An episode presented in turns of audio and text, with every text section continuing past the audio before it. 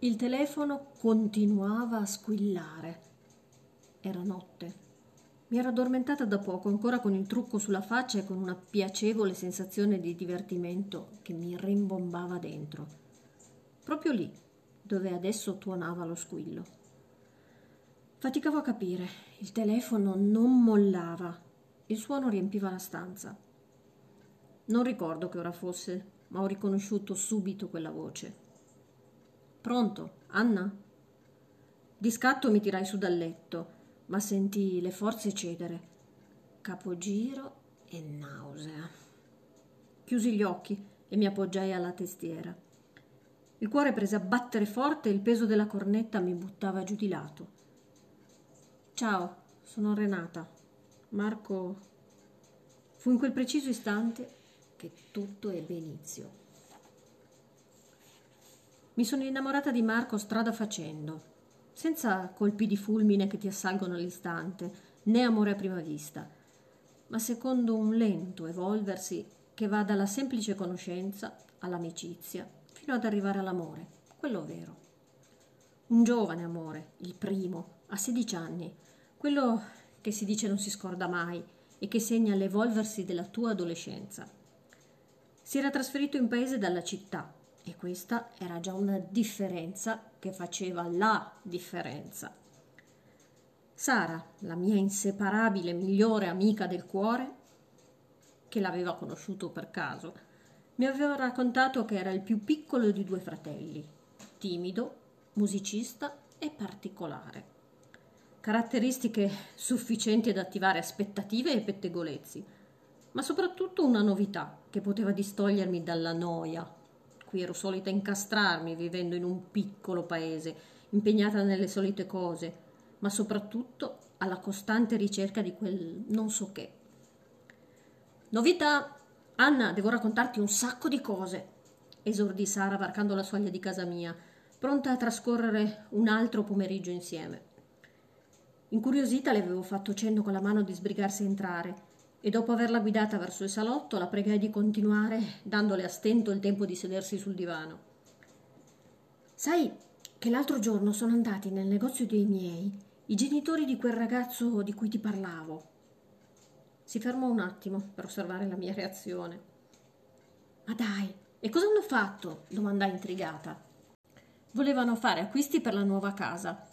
Hanno comprato quella grande un po' dopo la mia sua madre ha chiesto alla mia di farci incontrare perché il figlio è molto scocciato del trasloco. Non sembra gradire la vita in questo piccolo posto. È troppo arrabbiato per aver lasciato Torino e tutti i suoi amici. Davvero? Sara proseguì.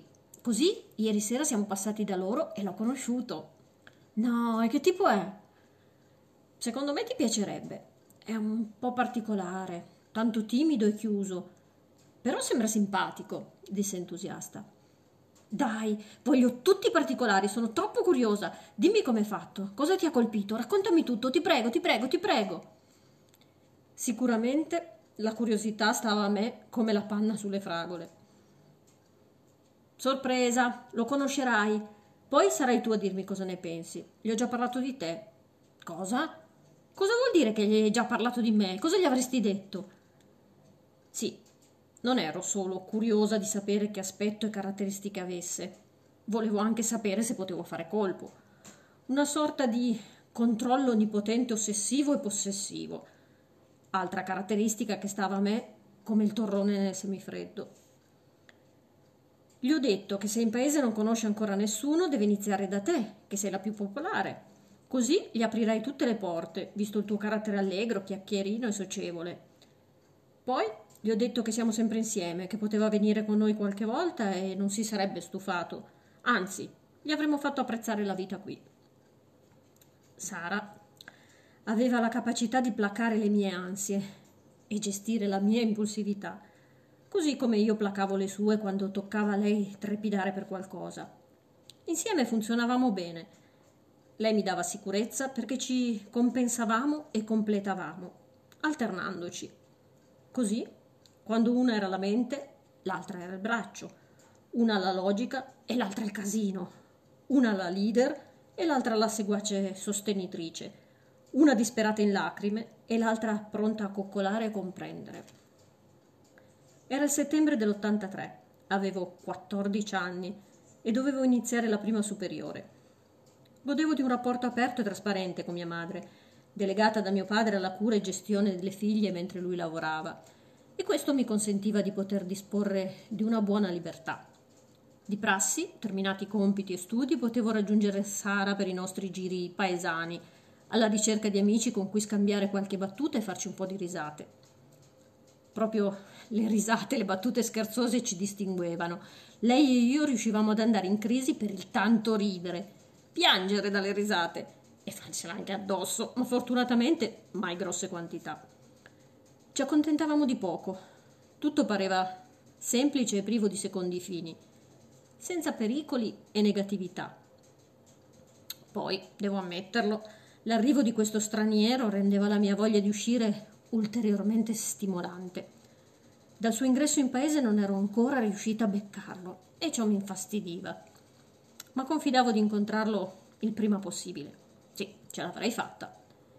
Insofferente e tendenzialmente bisognosa di incentivi e novità, notai con stupore che la presenza di quel ragazzo aveva annullato tutte quelle sensazioni.